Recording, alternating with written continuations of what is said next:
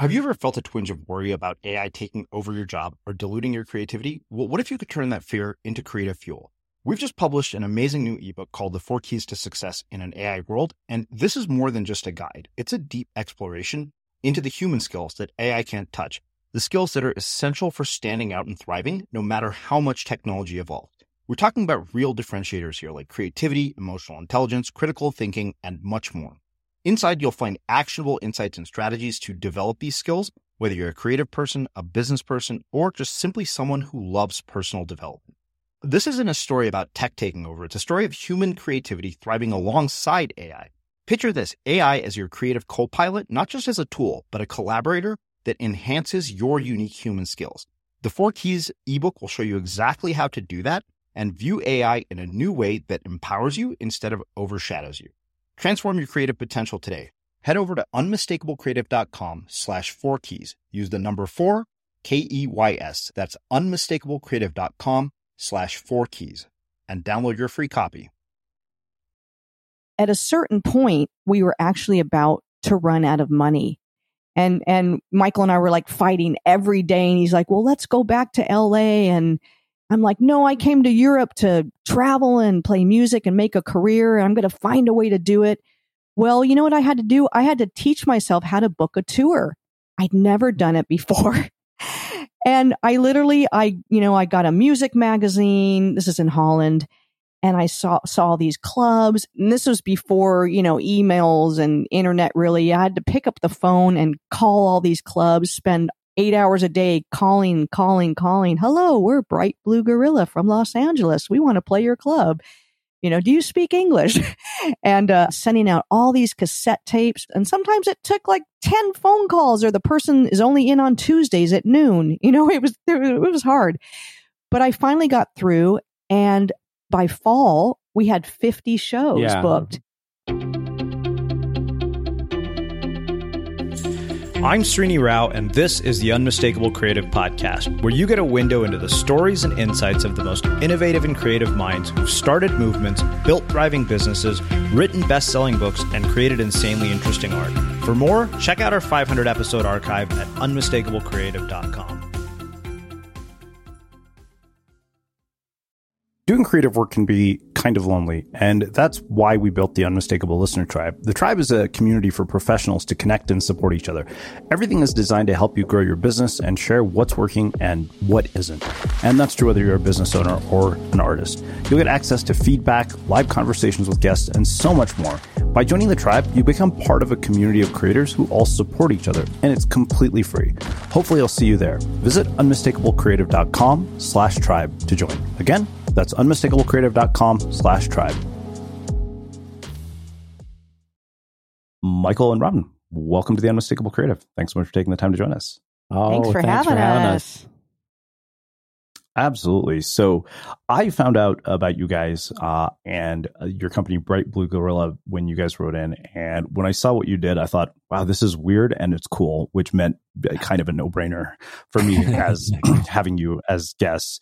Uh, but before we get into your work, uh, I want to start by asking what did your parents do for work and how did that end up shaping and influencing the choices that you've both made throughout your lives and careers?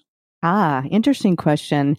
Well, my dad was a salesman and um, his grandfather, who came over from Europe in the uh, 20s, he started a business in New York. And it was like stainless steel giant kettles that you cook bagels in, or certain kind of metal that they used on ships.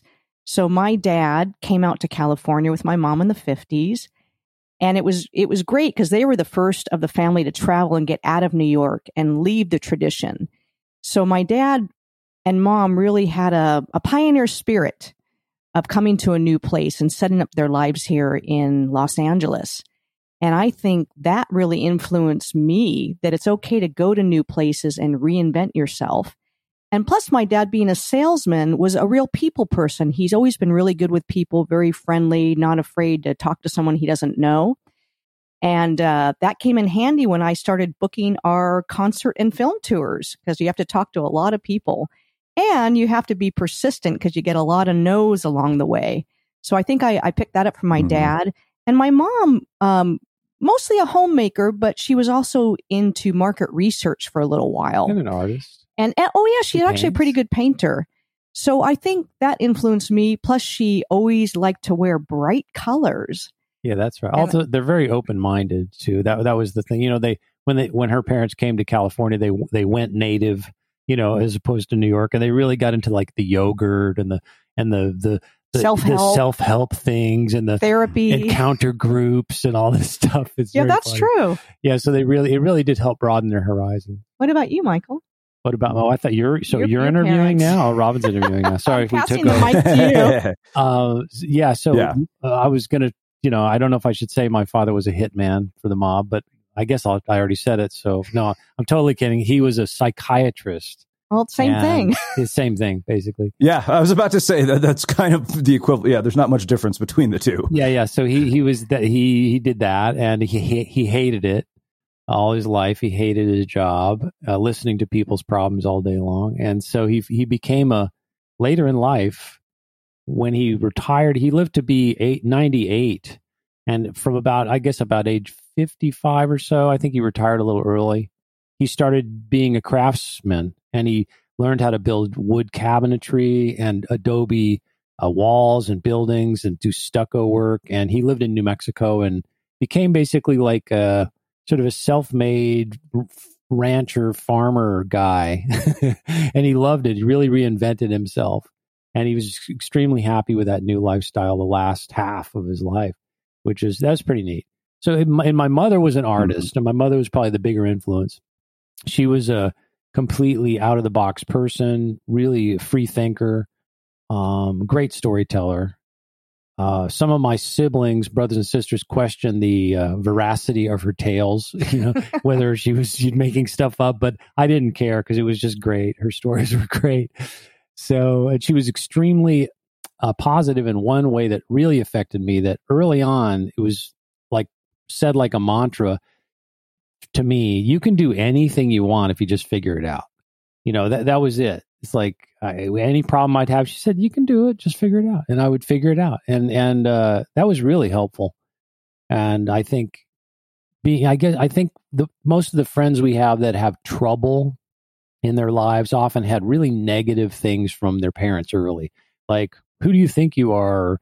You can't do that or this or that mine was exactly the opposite so i think that i think that's very was very significant for me And her love of politics influenced But yeah she's you. a pol- yeah she was a politician in the near the end of her life too she she was a elected official for two terms in new mexico so she uh yeah i was always interested in politics and around our house pretty neat place around our house i lived with my mother she she had because your parents got divorced. yeah, they got divorced. She had, uh, you know, governors and lawyers and top journalists and a cavalcade of political people coming through all the time for dinners and drinks and this and that. So it was quite an interesting.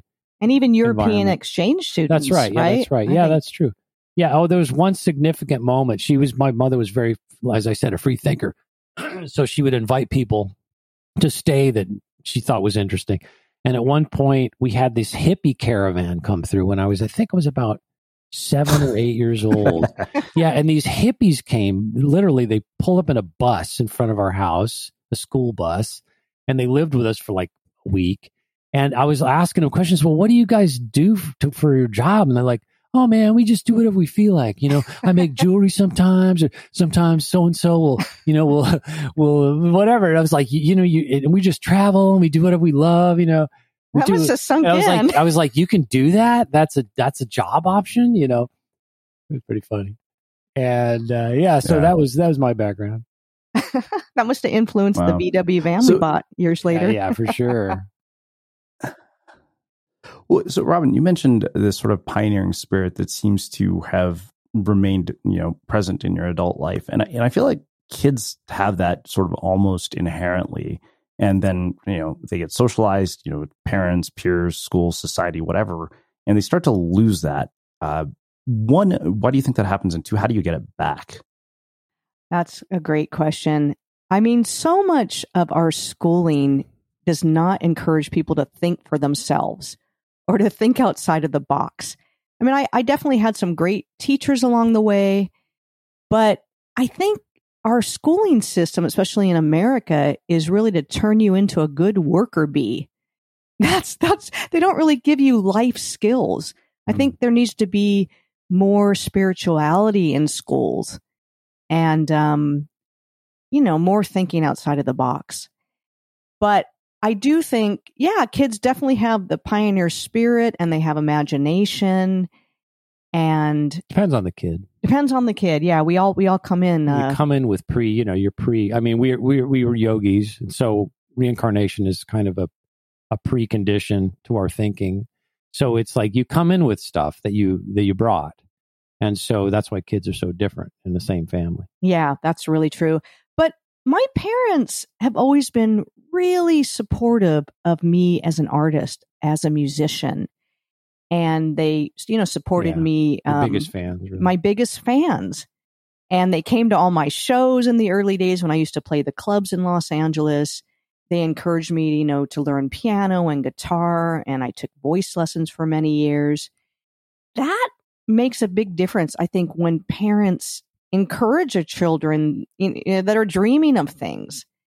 You know, I mean, later, you know, it was like, well, how are you going to make money? You need something to fall back on. They, my parents definitely got into that too, but they really mm-hmm. supported my choices in my life. yeah, You know, yeah, they and did. that make that makes a big up difference. to this time, to this day. Yeah, to this day. And they they know we're we're outside of the box or like you started by saying we're a little weird. That's why you were drawn to us. yeah. Why should true, you do the same thing everybody else is doing? Right? Uh, as far as getting things back, like every choice you make, you know, leads to something. And here's the thing for anybody that feels like they're stuck, they put themselves in a corner. You put yourself there so you can get yourself out of there. And that's really important to remember. You have by little choices, it's like you don't have to do anything totally dramatic necessarily, but if you start making small choices that guide you to where you want to go, you will get there. You you can change because you put yourself where you are. That's what people forget that. They forget that it's self-created. Everything, Even though it seems like, oh, they're doing this person's doing it to me. I would say no. Again, yoga philosophy. If it's not in you already, it it can't resonate with you. It can't affect you. If you don't have that seed of the same problem you're complaining about coming from someone else that they're pointing it at you, if you don't- don't have that same essence in you, then you wouldn't get it. So if you look within, start to work to change yourself the way that you want to be, it takes time, but if you start, you will do it. You can change. Ever catch yourself eating the same flavorless dinner three days in a row? Dreaming of something better? Well, HelloFresh is your guilt-free dream come true, baby. It's me, Keke Palmer. Let's wake up those taste buds with hot, juicy pecan-crusted chicken or garlic butter shrimp scampi. Mm. Hello Fresh. Stop dreaming of all the delicious possibilities and dig in at HelloFresh.com. Let's get this dinner party started. One size fits all seemed like a good idea for clothes Nice dress. Uh, it's a it's a t-shirt. until you tried it on. Same goes for your healthcare. That's why United Healthcare offers a variety of flexible, budget friendly coverage for medical, vision, dental, and more. So, whether you're between jobs, coming off a parent's plan, or even missed open enrollment, you can find the plan that fits you best. Find out more about United Healthcare coverage at uh1.com. That's uh1.com. Hey, I'm Ryan Reynolds. At Mint Mobile, we like to do the opposite of what Big Wireless does. They charge you a lot, we charge you a little. So naturally, when they announced they'd be raising their prices due to inflation, we decided to deflate our prices due to not hating you. That's right. We're cutting the price of Mint Unlimited from $30 a month to just $15 a month. Give it a try at mintmobile.com slash switch. $45 upfront for three months plus taxes and fees. Promote for new customers for limited time. Unlimited more than 40 gigabytes per month. Slows. Full terms at mintmobile.com. Hi, I'm Daniel, founder of Pretty Litter. Did you know cats tend to hide symptoms of sickness and pain? I learned this the hard way after losing my cat, Gingy. So I created Pretty Litter, a health monitoring litter that helps detect early signs of illness by changing colors, saving you money and potentially your cat's life. Pretty Litter is veterinarian developed, and it's the easiest way to keep tabs on your fur baby's health right at home. Go to prettylitter.com and use code ACAST for 20% off your first order and a free cat toy. Terms and conditions apply. See site for details. Many of us have those stubborn pounds that seem impossible to lose, no matter how good we eat or how hard we work out. My solution is PlushCare. PlushCare is a leading telehealth provider with doctors who are there for you day and night to partner with you in your weight loss journey. They can prescribe FDA-approved weight loss medications like Wegovy and Zepbound for those who qualify. Plus, they accept most insurance plans. To get started, visit plushcare.com slash weight loss. That's plushcare.com slash weight loss. As creators, we're always on the move. Whether it's a live podcast event, a pop-up shop, or a workshop, we're constantly interacting with community, and that's where Tap to Pay on iPhone and Stripe comes in. Imagine this. You're at a live event, a listener loves your merch, or a participant wants to sign up for your course on the spot. With Tap to Pay on iPhone and Stripe, you can accept their payments right there and then, right from your iPhone so there's no extra hardware or no delays. Total game changer. It's not just for creators. Any business owner can do this. It's about making transactions smoother and much more personal, growing your business in your way. We've been using Stripe for our products and courses for a long time, and now with Tap to Pay on iPhone, you can take your business to the next level too. So visit stripe.com slash tap iPhone to learn more. Remember, folks, with Tap to Pay on iPhone and Stripe, your business is always at your fingertips. Mm-hmm. Well, Robyn, I want to go back to the the thing you said about you know your parents being encouraging while simultaneously also bringing up the conversation. Okay, how are you planning to make a living? Because uh, you know, and, and I've, I've mentioned this briefly on the show before, so I won't go into too much detail. But my dad talked me out of being a music major, and I'm glad he did because I played the tuba, and you know, you're literally waiting for somebody to die for a job to open up, um, and I don't regret that he did that. And uh, you know, I think that to me, I think when parents talk to their children, I, I even remember writing an article about this that actually pissed off some of my readers. Uh, and you know, I said that in a lot of ways, you know, parents aren't wrong when they discourage their children from you know choosing to pursue careers in the arts, especially if they don't paint the reality of what they're getting themselves into. So I wonder what that side of the conversation was like for you, Robyn. Yeah, well, that's interesting. I mean, you definitely have to feed yourself. you know, you have you have to make a living with your art if you don't want to just do your art as a hobby. But what does So- that mean? Make a living? What What's the- well, that's, that's the that you know, Michael. That's really the point. What does it mean make a living? And that's one thing I think it took my mom and dad a while to understand that I didn't want the same things as they wanted. You know, in, in their generation, it's like, well, you know, you get a house, you get a car, you have a family, A plus B plus C plus D. You know, there's there's a certain route to take, kind of what everybody else was doing. So for me, like my mom, I remember one time my mom actually visited me in Ghent, Belgium. oh yeah. You know, mo- m- most of the years, Michael and I, um, we haven't necessarily rented places for long terms. Our lives are project based. Because we've been touring musicians. Yeah, touring whole time. musicians, or we want to shoot a movie in Australia. Let's go there for a couple months. Uh, let's go to Berlin for a couple months. We we do move around a lot, but at this point, we we got an apartment for a couple months in Ghent, Belgium, and my mom actually came to visit me, and she came alone, which was amazing because she never really traveled without my dad. That that was a big deal for her But the I- early, early days. in the early days. And I think at that point, Michael, you were back in Los Angeles. yeah, that was right? when I was in LA. This is about early '90s. Early probably 90s. '91 or '92, something. No, maybe even '91. Yeah, but I remember Yeah. my mom basically visiting me and she was crying because she felt sorry for me and she's like i want you to have nice things No, because the apartment there was nothing in the apartment. We we basically like when we get an apartment, you we're usually not going to be there long.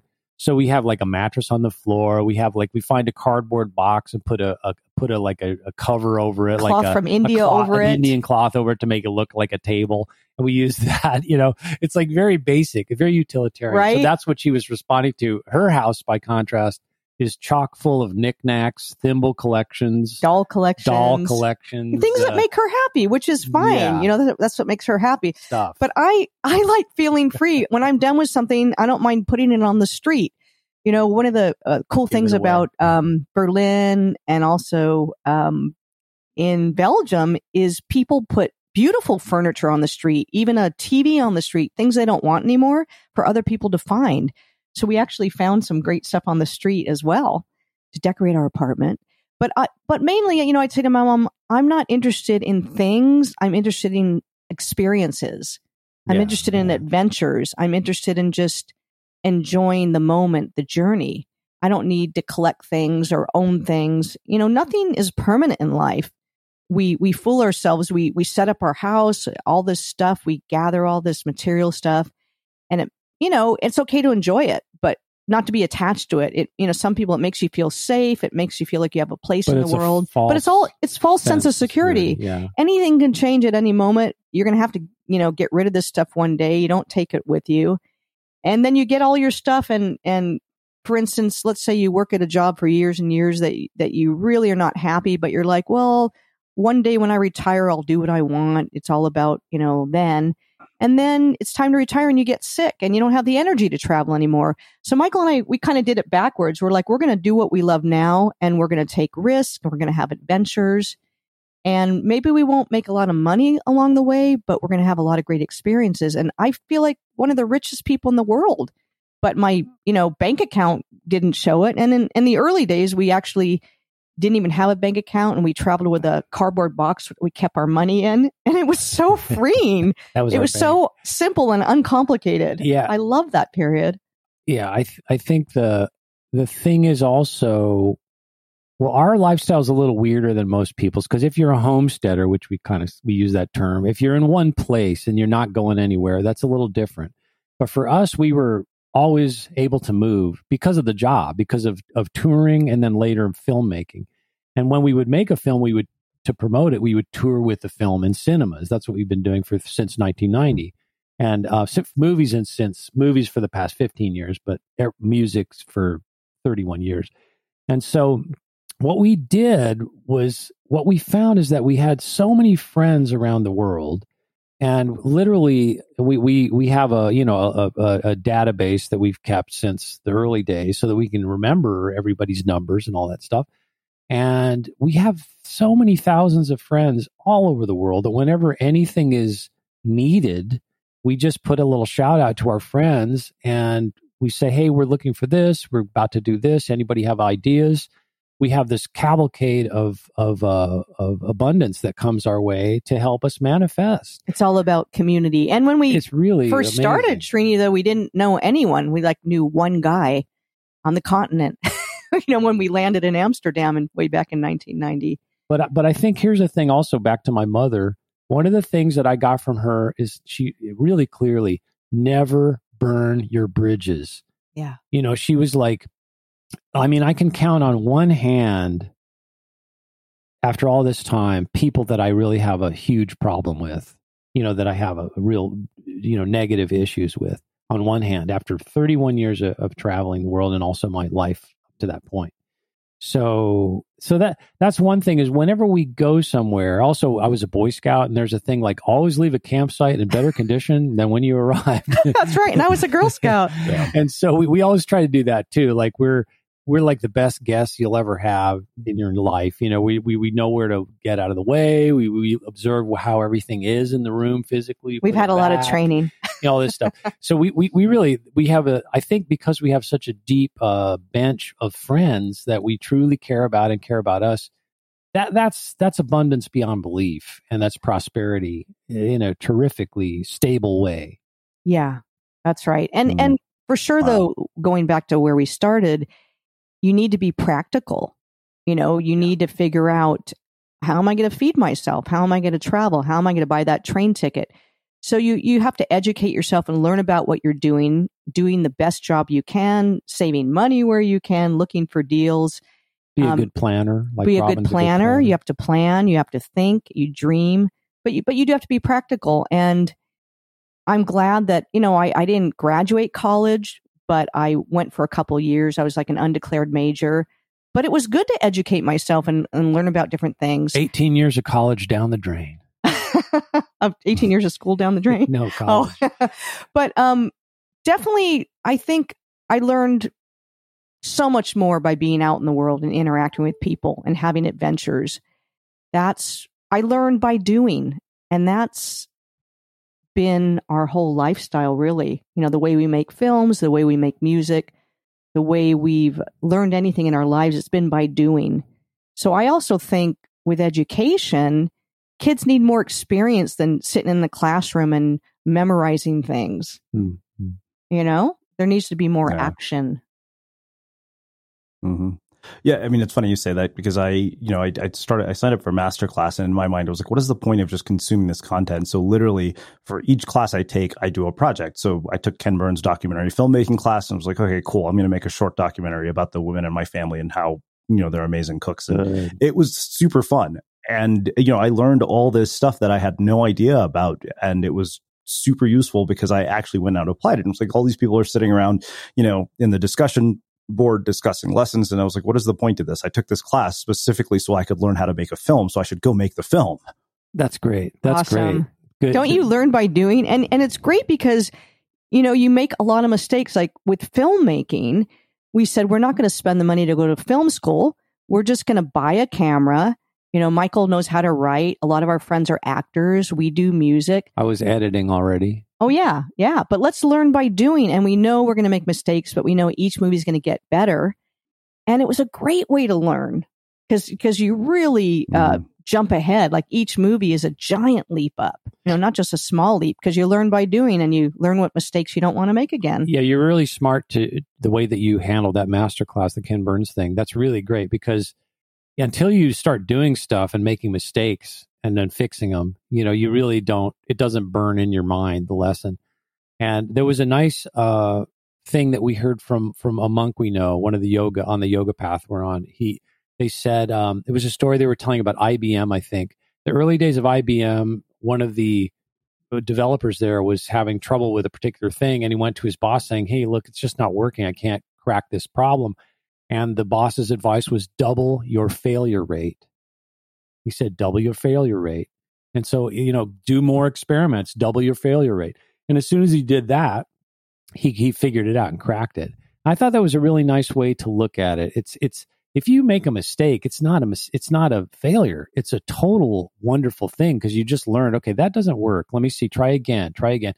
Personally speaking, I find I have to do things usually three to five times because it's like tri- triangulation. Imagine firing at a target. You know, for me, I'm like, like if you're firing at a target, you fire and I'm like way to the right. And I'm like, oh, okay, way out. So then I mm-hmm. overcompensate usually. Boom, the second attempt, I'm way to the left. And then the third one, sometimes boom, right in the middle, or maybe five times to, to finally get to where, no, that works. That's it. And then from that point on, something, you know, you'll find, you'll find, I mean, if you, when you have to make a doc again as, as a filmmaker, you'll just immediately have like almost like a you'll un, like understanding a language. You'll be like, oh yeah, boom. Mm-hmm. So pretty neat. It's funny you say that because I, I, uh, you know, I shot a trailer for you know my my roommate's, um, you know, speaking reel, and I remember we sat down and he was like, "Why the hell are you asking me all these questions that have nothing to do with my work?" And like, trust me, there's a method to my madness. So oh, like, yeah. I'm an interviewer. You should trust that I know what I'm doing here. Because I, I, realized that you know, I, I was like, I don't need you know everything you're going to say, but the thing is, if we start out this way, you're going to naturally say what I want you to say, and it's going to sound amazing because we're not forcing a structure onto this. And that was one of those things that even, you know, going through that Ken Burns class I learned was, you know, just record interviews. And then the other thing that, you know, I just did, I finished uh, Annie Leibovitz's masterclass and I've finished shooting a series of portraits of my roommates. And I was like, right. okay, that was super fun. Um, but yeah, each one, and I think the thing that I love about this is that it forces you to be creative with no agenda, which is incredibly valuable because it can apply to other projects. But I, Robyn, really appreciate the fact that you mentioned that you have to be practical because I think that one of the things that has come about, you know, uh, as a result of sort of this self-help new agey world that we live in with podcasts like mine um, and you know the people that even come here and all these books is this almost irrational almost delusional optimism where the practicality isn't taken into consideration and people don't consider context when they hear advice from other people. So i, I think that that's invaluable that you mentioned that Oh, yeah, good yeah, point. Yeah. Exactly. Absolutely. Yeah. And when, you know, we were, when we first went over to Europe, you know, you probably read our story. We sold everything we had. We bought one way tickets. We had backpacks and guitars and knew one guy on the continent and our dream was to travel and play music. We really didn't know what was going to happen or how we were going to do it. But we, we were so inspired. We're like, somehow we're going to find a way. We're going to see what unfolds, what comes into our path. Well, at a certain point, we were actually about to run out of money. And, and Michael and I were like fighting every day. And he's like, well, let's go back to LA. And I'm like, no, I came to Europe to travel and play music and make a career. I'm going to find a way to do it. Well, you know what I had to do? I had to teach myself how to book a tour. I'd never done it before. and I literally, I, you know, I got a music magazine. This is in Holland and I saw saw these clubs, and I, I just done it a little with my band, so I gave you a couple of tips, like well, how to make a package and this kind of thing. Yeah, that's true. But but this was before you know emails and internet. Really, I had to pick up the phone and call all these clubs, spend eight hours a day calling, calling, calling. Hello, we're Bright Blue Gorilla from Los Angeles. We want to play your club. You know, do you speak English? and uh, I learned a few words of Dutch to like for my intro. But anyway, I ended up calling and calling and calling and sending out all these cassette tapes. We were doing cassette tapes at the time. And then I had to do follow up calls. And sometimes it took like 10 phone calls or the person is only in on Tuesdays at noon. You know, it was, it was hard. But I finally got through and that was like summertime. And then by fall, we had 50 shows yeah, booked. Good shows. Too. Good shows. Yeah, that was the beginning. Yeah. Right? And, and, because, it, and it was working. She, because I was she like, got, wow. Because she got 50 shows. This shows you how one thing leads to another. That's Oh, another principle. One thing leads to another. So if you want to go, if you want to go somewhere really far, start going now in that direction. And one thing will lead to another. So Robyn booked 50 shows. And in Holland, whenever they have uh, a concert tour, it's always listed in a, a certain magazine there and and an agent, a booking agent, saw this listing of 50 shows of us and called us and said, "Hi, who who is your agent? Because I've never heard of you guys." And we said, "We're our agent." And then they said, "Not anymore." And That's how we got our first yeah, booking so they agent. picked us up as, uh, and and they've been we're our agent for like 20 years or something. Long time. yeah, yeah. I, you know, I, I think that you know this is such a uh, reinforcement of that whole Seth Godin lesson of stop waiting to be picked, um, and and you know hmm. pick yourself. And I think the other sort of insight for me is that you know you are basically demonstrating this idea of the fact that this is not the field of dreams. It's not if you build it, they will come. Like you have to tell people about what you're doing. yeah, that's right. exactly. Yeah. Right. And that I like what you just said. You know, one of the reasons we left Los Angeles in the first place was we said we're not going to wait around here to be discovered to, by a record company to get permission to do what we love. And in LA, you know, especially at that time, I'm sure it's the same. The artists would play the clubs for free. You had to bring in the audience. And you were hoping uh, somebody from a record company would be in the audience who would discover you to give you permission. You know, you're working a full time job, doing your music part time. And that's when we said, you know what? We're quitting our jobs. We're selling everything we have and we're going to go create a career. And it's going to happen. We're going to put ourselves out in the world. I, I think another th- principle that I think you you if you really want to succeed in something that's new or that's not obviously there's not an obvious pathway to it, uh, you need to get used to discomfort. You need to get used to discomfort. You need to get used to not being uh, comfortable in luxurious wise, luxury wise. You need to be willing. No, I don't want to say suffer, but you need to be willing to bear the discomfort of like not knowing for sure about something or not having things exactly as you would like it. It's actually really good for your All laid out for you, right? Yeah, if you because we a lot of the times now we've toured 31 years and we've had a really good career all over the world and we have like I said friends everywhere, but there were many times when we weren't sure where we were going to like the, we, we did a gig and whenever you do a show you can stay usually stay with the promoters or the people that are doing it or the or the students that are putting on the concert So once in a while they give you a hotel, but most of the time, yeah, most of the time it's that. So we're staying with different people every night, and you know, people are different. If some people are clean, some people are not clean. right. You know, and and so the, a lot of times, uh, like there's no heat or there's no uh, Hot water? no hot water, this or that. So there there was a lot of uh, in yoga philosophy. It's called titiksha. It's like having even mindedness. When things are are painful, you don't you you just like I can get through this. And when things are really beautiful and really joyous, you like enjoy it, but you don't go too crazy. Like, oh, I'm so excited. You're like, you like just enjoy. So it's even minded. So we got a lot of chance to practice that. For those that are not yoga practitioners, it's basically like just get used to discomfort. If you're on the right path and you, you and you you see that it's leading you where you want to go, or at least in that direction, things will improve. It's worth all the ups willing, and downs. You have to be yeah. willing to, to to go through that. Yeah, there's a lot of ups and downs and surprises, yeah. and everything is not laid out for you. Where, you know, you have your Mm-hmm. struggles when you work for somebody else too, but you know you're going to get your paycheck every week. You know your days laid out for you. You know what to expect sometimes. But think about it for a second. Honestly, if you've ever had a job, which I know we've all had jobs that we didn't particularly like, the, the, if you if you have that for a couple of years, you're going to see a lot of the times you're not really enjoying it. It's like you're suffering in a way, to use that word.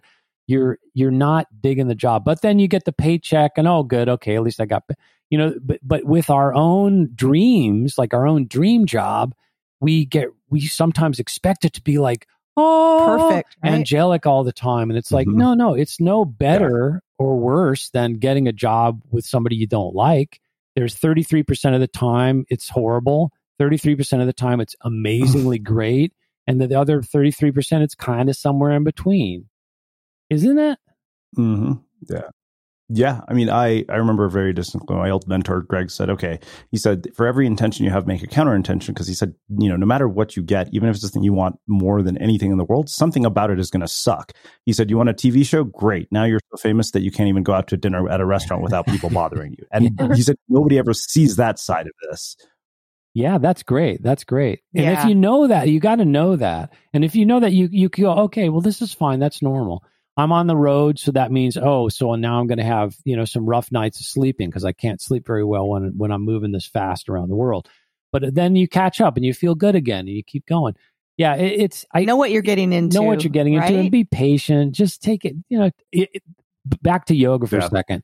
If you have some kind it doesn't have to be yoga meditation but some kind of inward looking practice which is regular that's a really important word. It needs to be a regular like you do it a couple of times a day every day and you don't miss it. Also couple that with some kind of physical energy work to where you're keeping your physical form more or less in harmony. If you do those two things you got to do those two things in some form if you want to go long. Otherwise you you Yeah. something will happen and you'll you'll burn out or there'll be a big problem right? Well, because those kind of practices awaken Yeah. your intuition, which really keeps you on the path you need to keep on, no matter what your life choices are. That's the thing. a lot of people in the Mhm. pandemic are starting to do that sort of thing which is really encouraging you know they were more meditation and this and that that's very good a lot of inward looking now so that's helpful Yeah. Yeah, I mean, I, I, it's funny because we, you know, we talk about attention. Uh, we, we have a new course on managing your attention, and one of the modules is about meditation. And you, when people say, "Oh, I don't have the time," and I, it's something I just realized after developing a meditation practice. I said, you know, for ten minutes of meditation, you're going to get an hour of focus in return. So it's actually not taking time; it's giving you time. yeah whether it's you realize it or sharpening the axe sharpening exactly that that's such a good point. point and michael and i actually we talk about that all the time because you know maybe it would take you eight hours to accomplish something but if you meditate like michael said sharpening the axe you're in tune you're going to be guided to making the right phone calls to writing the right messages whatever it is you're trying to accomplish and you could probably accomplish that in four hours of work instead of eight Yeah, it's And we really- sometimes it's hilariously obvious. You know, when you're like, you- there's some big problem or something that you just can't figure out, and you've been working on it, and working on it, and working on it, and then you say, okay, I'm just dropping it. You you go in, in you interiorize, you get into the, you try to attune with the spirit that's projecting this whole dream world thing, and you you finally you go in, you go in deep. Hopefully, you feel some bliss, and then you come out and instantly call Scott Smith. It's like, oh yeah, that guy with the thing. that's da, da, da. happened so and then many you, times you call him and he goes, "Hey, I was just thinking about you guys." Da, da, da, da, da. And then boom, he's got the solution. You know, I- oh I can't so tell many you how many thousands of times that stuff has happened. It's hilarious. There's never been a faster or easier way to start your weight loss journey than with Plush PlushCare. PlushCare accepts most insurance plans and gives you online access to board-certified physicians who can prescribe FDA-approved weight loss medications like Wegovy and Zepbound for those who qualify.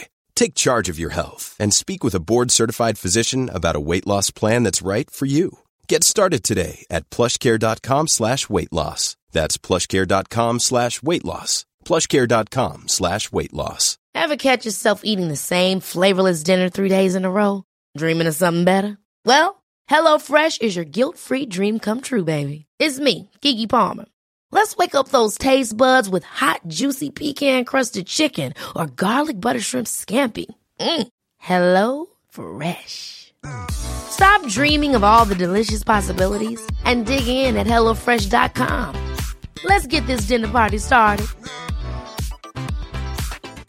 Wow. Nice. Yeah. What you're hearing are the sounds of people everywhere putting on Bombas socks, underwear, and t-shirts made from absurdly soft materials that feel like plush clouds. Yeah, that plush. And the best part? For every item you purchase, Bombas donates another to someone facing homelessness. Bombas. Big comfort for everyone. Go to bombas.com slash ACAST and use code ACAST for 20% off your first purchase. That's bombas.com slash ACAST. Code ACAST. Hi, I'm Daniel, founder of Pretty Litter. Cats and cat owners deserve better than any old-fashioned litter. That's why I teamed up with scientists and veterinarians to create Pretty Litter. Its innovative crystal formula has superior odor control and weighs up to 80% less than clay litter. Pretty Litter even monitors health by changing colors to help detect early signs of potential illness. It's the world's smartest kitty litter. Go to prettylitter.com and use code ACAST for 20% off your first order and a free cat toy. Terms and conditions apply. See site for details. Quality sleep is essential. That's why the Sleep Number Smart Bed is designed for your ever evolving sleep needs. Need a bed that's firmer or softer on either side? Helps you sleep at a comfortable temperature? Sleep Number Smart Beds let you individualize your comfort so you sleep better together. JD Power ranks Sleep Number number 1 in customer satisfaction with mattresses purchased in-store. And now, save 50% on the Sleep Number limited edition Smart Bed for a limited time. For JD Power 2023 award information, visit jdpower.com/awards. Only at a Sleep Number store or sleepnumber.com. As creators, we're always on the move. Whether it's a live podcast event, a pop-up shop, or a workshop, we're constantly interacting with community, and that's where Tap to Pay on iPhone and Stripe comes in. Imagine this. You're at a live event, a listener loves your merch, or a participant wants to sign up for your course on the spot. With Tap to Pay on iPhone and Stripe, you can accept their payments right there and then, right from your iPhone so there's no extra hardware or no delays. Total game changer. It's not just for creators. Any business owner can do this. It's about making transactions smoother and much more personal, growing your business in your way. We've been using Stripe for our products and courses for a long time, and now with Tap to Pay on iPhone, you can take your business to the next level too. So visit stripe.com slash tap iPhone to learn more. Remember, folks, with Tap to Pay on iPhone and Stripe, your business is always at your fingertips. Hmm. Well, I, I had to ask how the two of you met. Uh, you know, and the fact that you've made this work for 31 years, there's in my mind so many lessons in just that alone. Uh, so how do you meet and, and how, what is it we can learn from the fact that somehow you've sustained this for 31 years? We met in a bar. That's that. It was a bar, actually. Amazing. Well, so but- now you tell but the story. And we don't even drink. No, we don't. No, but no, it was actually a music club, yeah, but it was a bar. which was a the bar. Coconut Teaszer The Coconut Teaszer on Sunset and Laurel Canyon. And downstairs is where da- they put the hippies. Yeah, yeah. Eighty-one twenty-one. the 8121 was the singer songwriter club downstairs. And so Michael and I were both performing that night. And we were both playing solo. And I was uh, playing some songs. Michael saw my set. And then he was setting up for his set. And I saw a couple of his songs. And at the time, I was looking for a guitar player and somebody to co write some songs with. But I had to leave early. I couldn't meet him that night, but I really wanted to meet him. So I took one of my cards. At the time, I was a massage therapist. That was one of the jobs I had in LA. And I wrote a note on the back saying, Hey, want to get together and write some songs? Here's my phone number. And then it took two two weeks. weeks later for him to call me. because I, I was married at the time, and so I and I had this like what massage card. What's this? You know, she was a real massage therapist. It wasn't like that kind of massage. That's right. And like, he said. My wife and I Yeah, I live in called him. Hollywood, and you sure I'd like to get together and write some songs. I was like, Darn, he's married. Because I, cause I also was definitely attracted to him.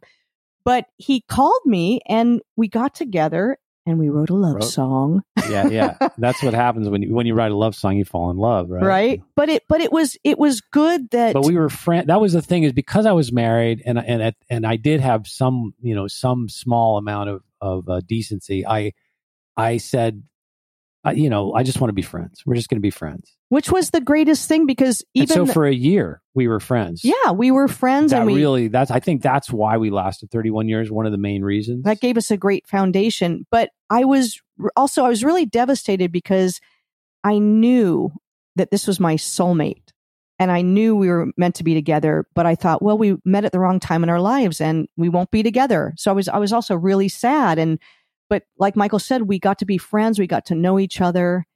And then it was really a surprise that we ended up getting together. yeah, it, you know, the the marriage that I was in was never good and it was just going from bad to worse. So there was a significant point where I said, I can't do this. And so uh I remember, you know, I I I was at, th- at therapy. My wife, ex-wife, had gone to back to New Mexico where we were planning to move, and I was at the same therapist office that we that we had gone to as a husband wife. And the therapist was like saying, "What do you want to do? What do you want to do?" And I was like, "Well, I can't do what I want to do. I have responsibilities." She said, "Wait, whose life is it anyway?" And that was like, "Oh, yeah, that's true."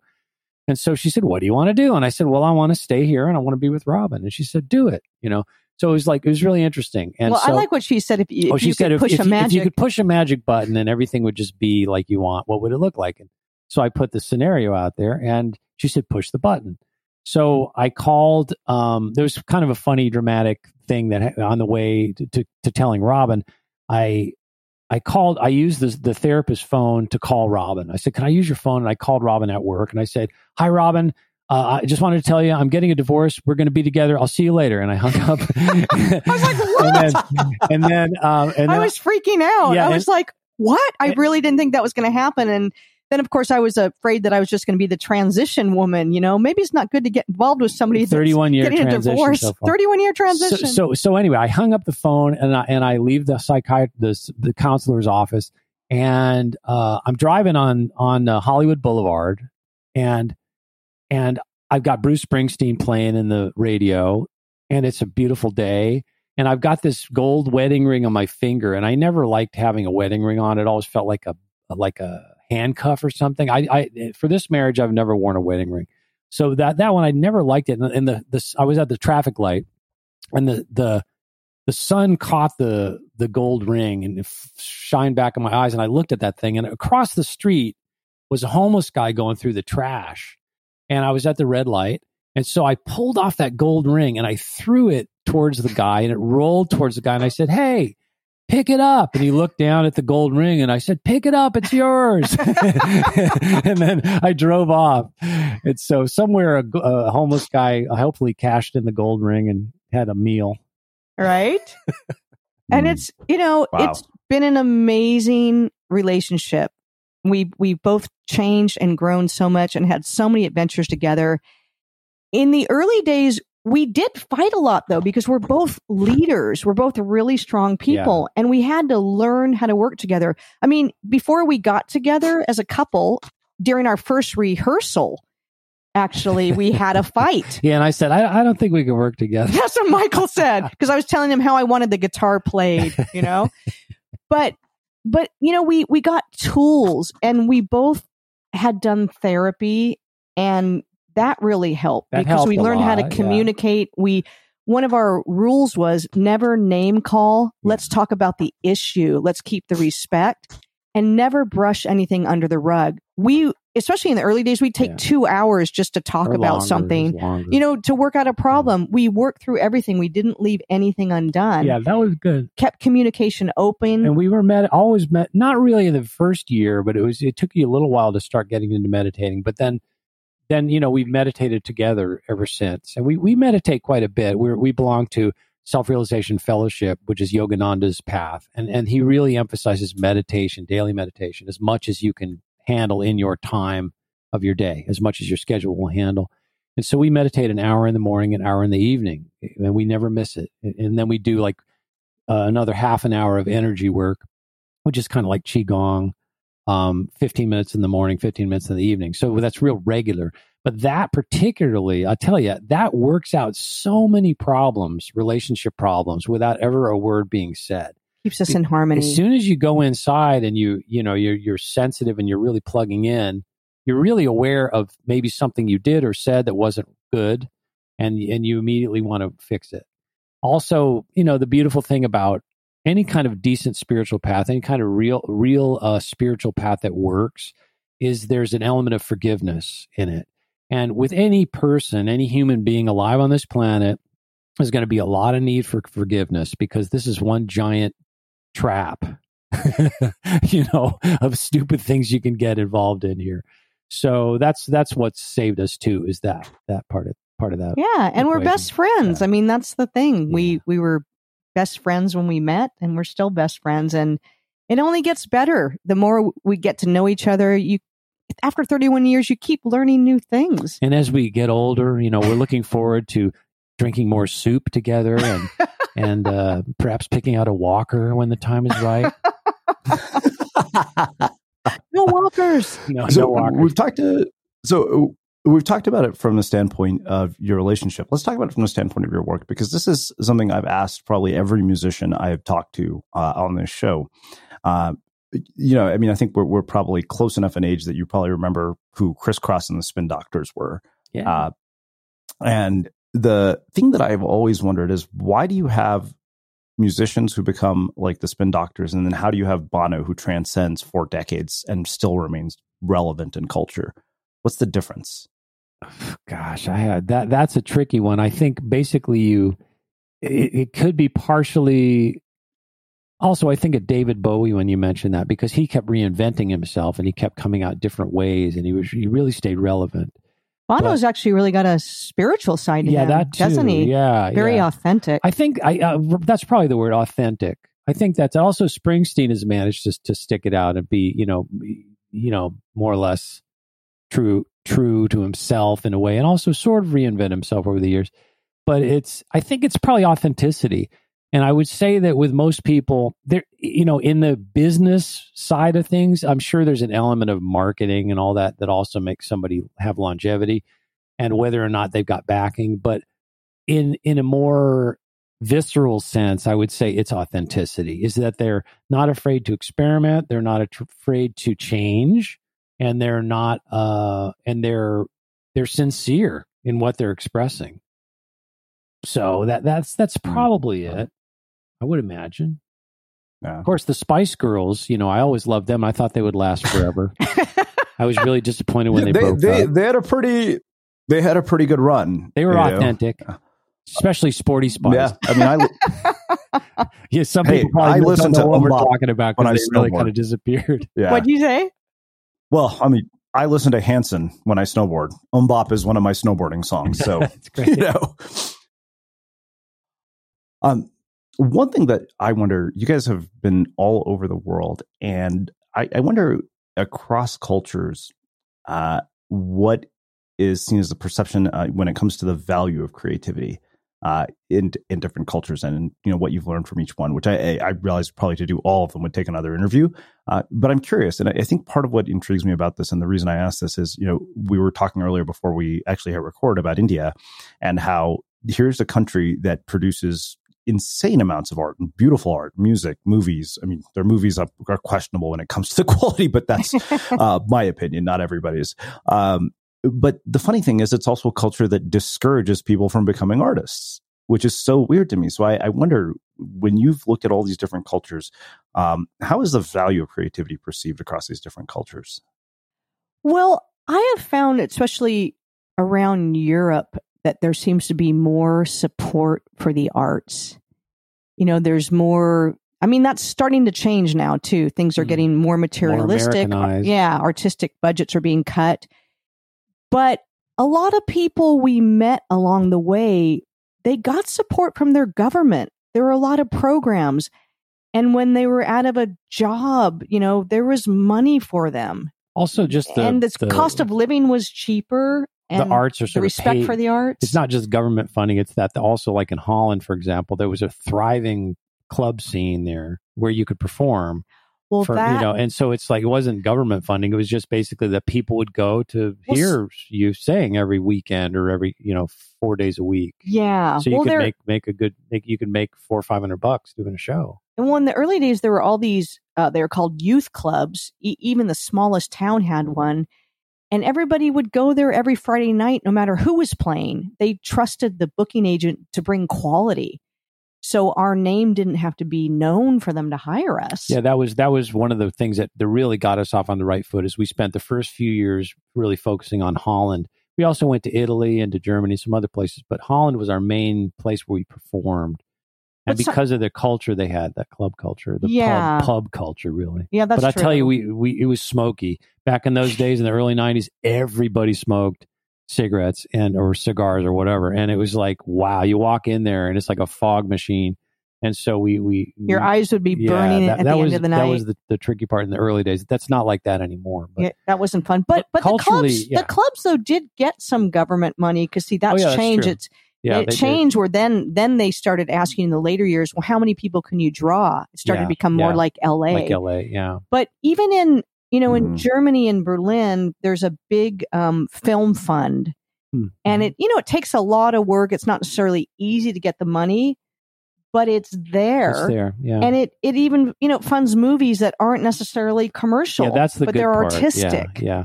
I, I think the difference between America that I've observed and the rest of the world is here. If you're famous, it's really great.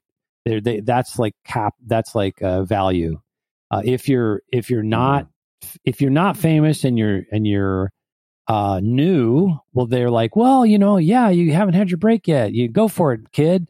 But if you've been doing it for a while and you're unknown in America, it's kind of like, well, why aren't you famous? What's wrong with you? Go get a real job. Go get a real job. So uh, the thing is, I think with Americans, though, I think as a culture, it's always been very utilitarian. Like, for example, artists here that were really artisans, the people that were in demand were the ones that made the wagon wheels.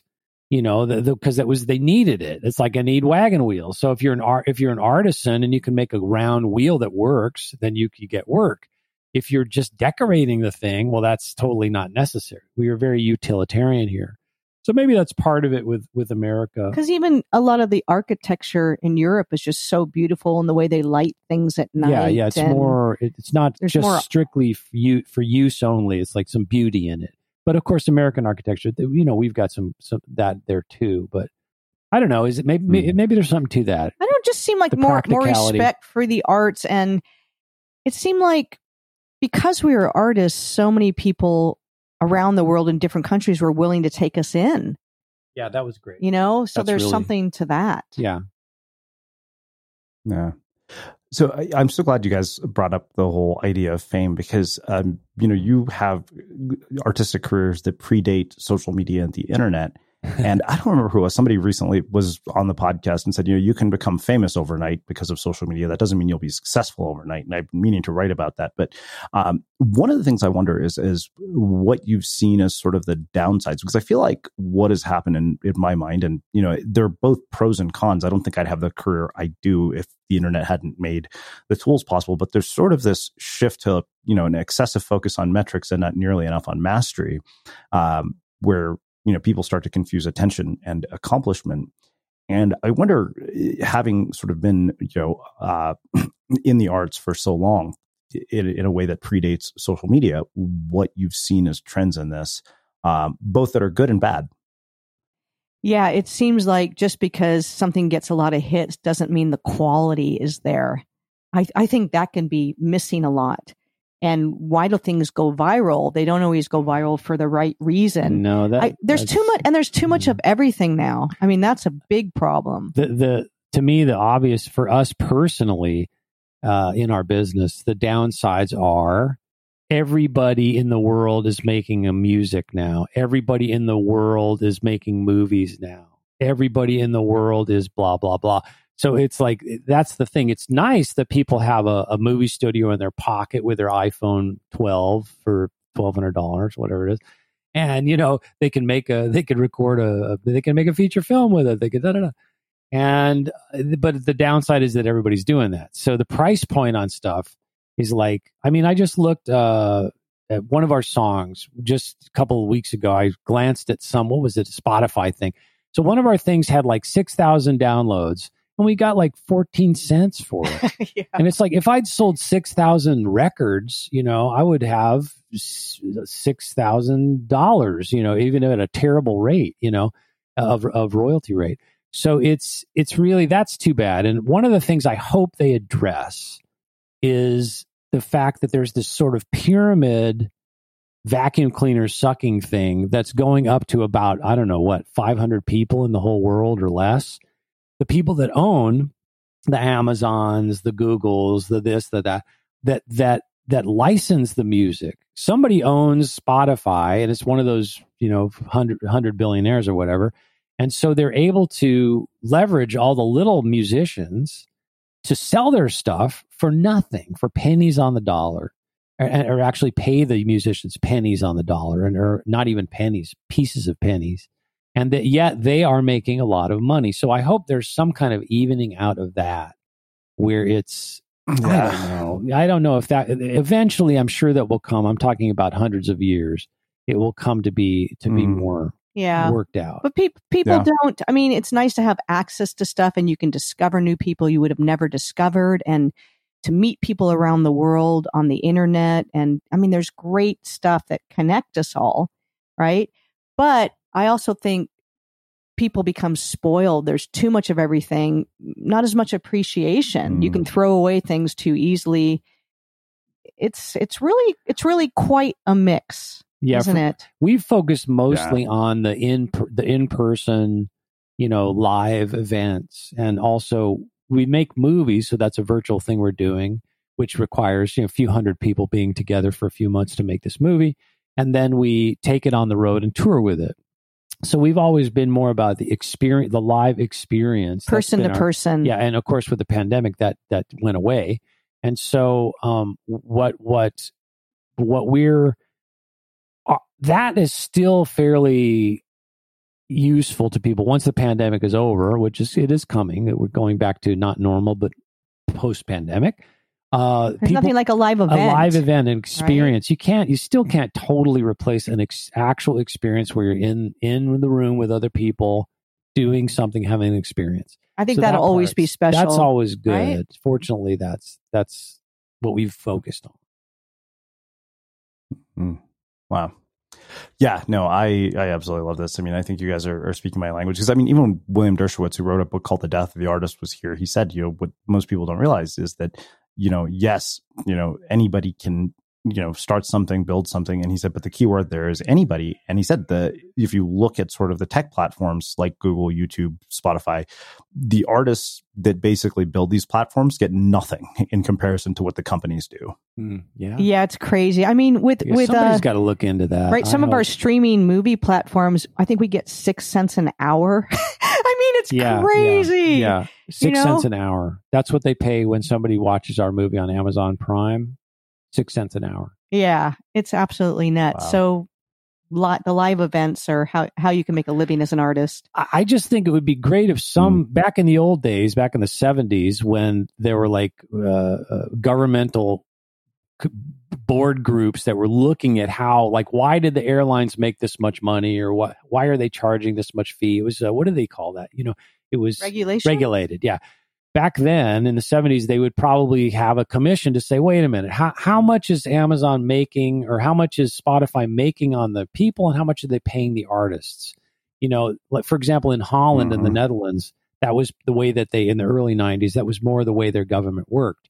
They would say to the landlord, okay, landlord, you say that you want to raise your rent to a thousand dollars instead of 500. So why?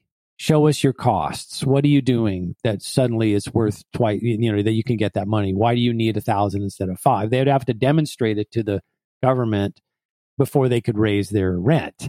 And if they and the government was pretty Mm. fair about it, if they said, "Yeah, okay, your costs have gone up thirty percent, so you can raise it, you can raise it forty percent to make a little more money," but they wouldn't just let them like American style, like you know, hi, Mister Person that's been renting my apartment for a thousand dollars a month. We've decided your as of next year, your rent's going to be three thousand dollars. We'd love to have you as a tenant, but if you can't afford it, we understand, and we're happy to help you move on. you know, Yeah. Totally. Wow. Wow. Um, well, this has been really, really lovely and insightful and thought provoking. Um, I love talking to you guys because it's just sort of uh, not a linear conversation at all, which makes sense considering what you do. Um, so I have one final question for you, which is how we finish all of our interviews. What do you think it is that makes somebody or something unmistakable? uh, because we're so young and cute. No, that doesn't work anymore. um, golly, I, I think for us, it's just that, I, like I said, we're just doing what we do. You know, we're being true to ourselves, and even the songs that we write. It's just it's because we feel like writing a song like that. If we make a movie, it's like, oh, wouldn't it be fun to do a movie like this? Oh, that's funny. Let's do that. So it's stuff that we feel is fun or worthwhile in some way, just personally. And so we do that. And nobody's telling us, oh, you can't do that. It's not marketable. And so we, you know, we just do what we think is fun or nice. And then people decide if they like it or not. Unfortunately, enough people know us where they say, oh, it's the gorillas. That's their weird gorilla stuff. I Their weird gorilla brand. yeah, I think it's not having to fit into a box. Yeah. Not you know doing what people expect you to do. What what does your heart say? You know, follow your heart. It's it's such a cliche, but what inspires you? And I think are you serving others in some way? Are your choices making you a better person and giving something to others? Not, you know, not to be too self-centered. Um, also for us it's like you know uh it's important that what we're doing is coming from the right place for example if if your if your driving force is you want to be famous you want to be loved you want to be known you want power i want people to know my name i want to be able to get into any any place i want to go because i'm famous well that there's there's something else behind that as well. What are you actually looking for? In a way what you're looking for is omnipresence.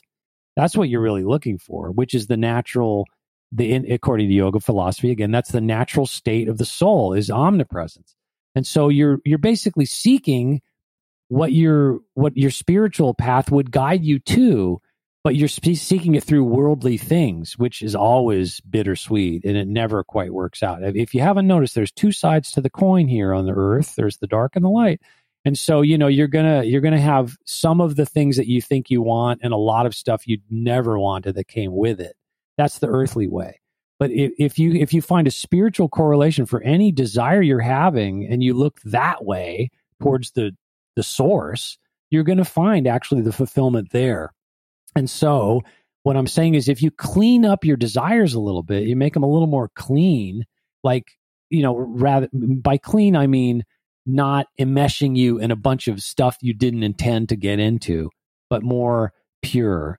There's a funny saying that the yogis have that that that when you when a, a yogi, a true yogi who's attuned, you know, with the universal source, does an act, it's like writing in water.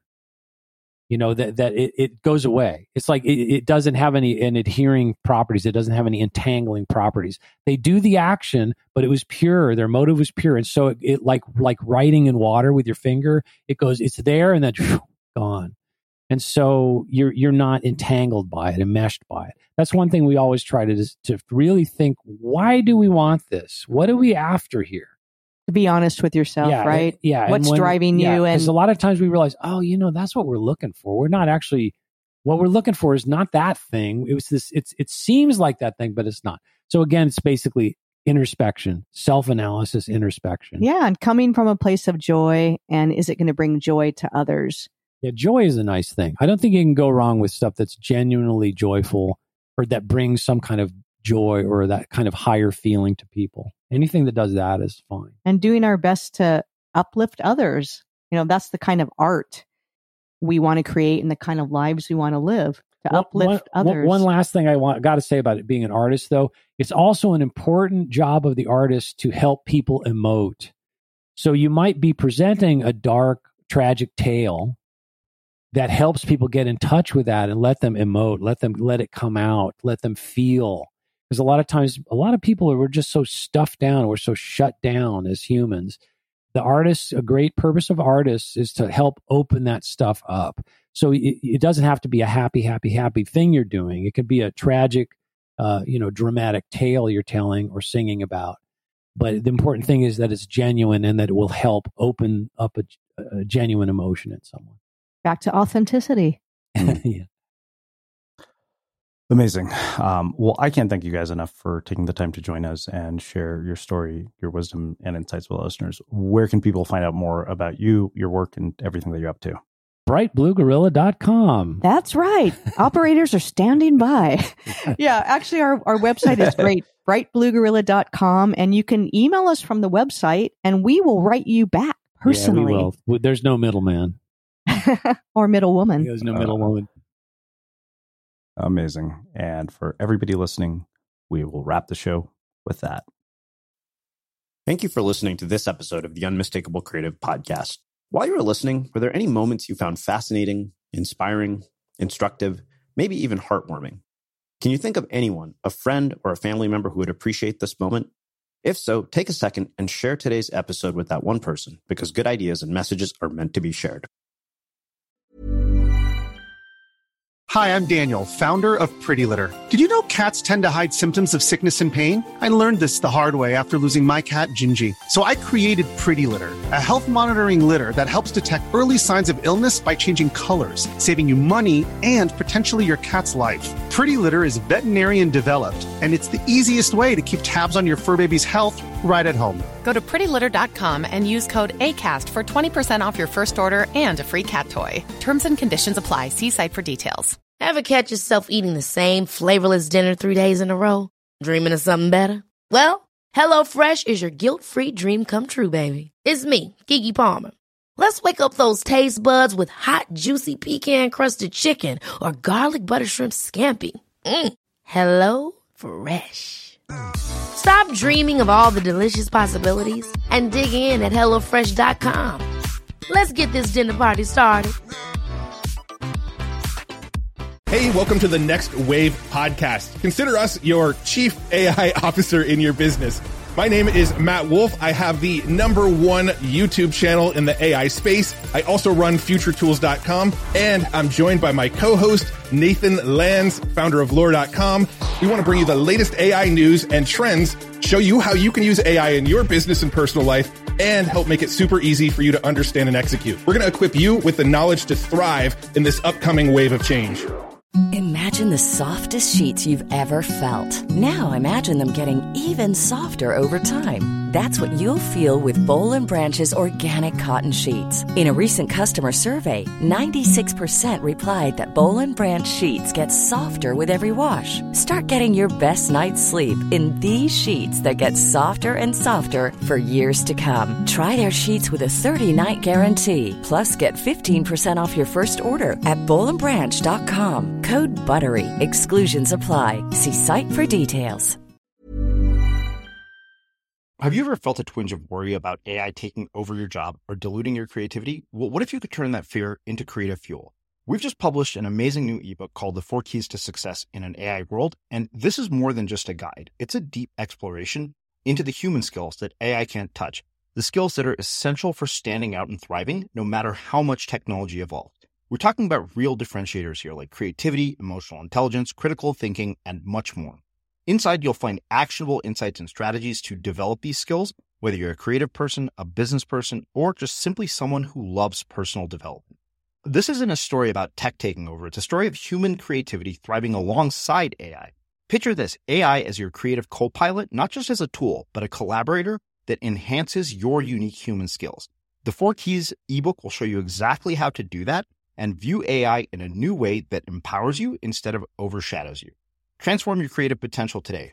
Head over to unmistakablecreative.com slash four keys. Use the number four, K E Y S. That's unmistakablecreative.com slash four keys and download your free copy.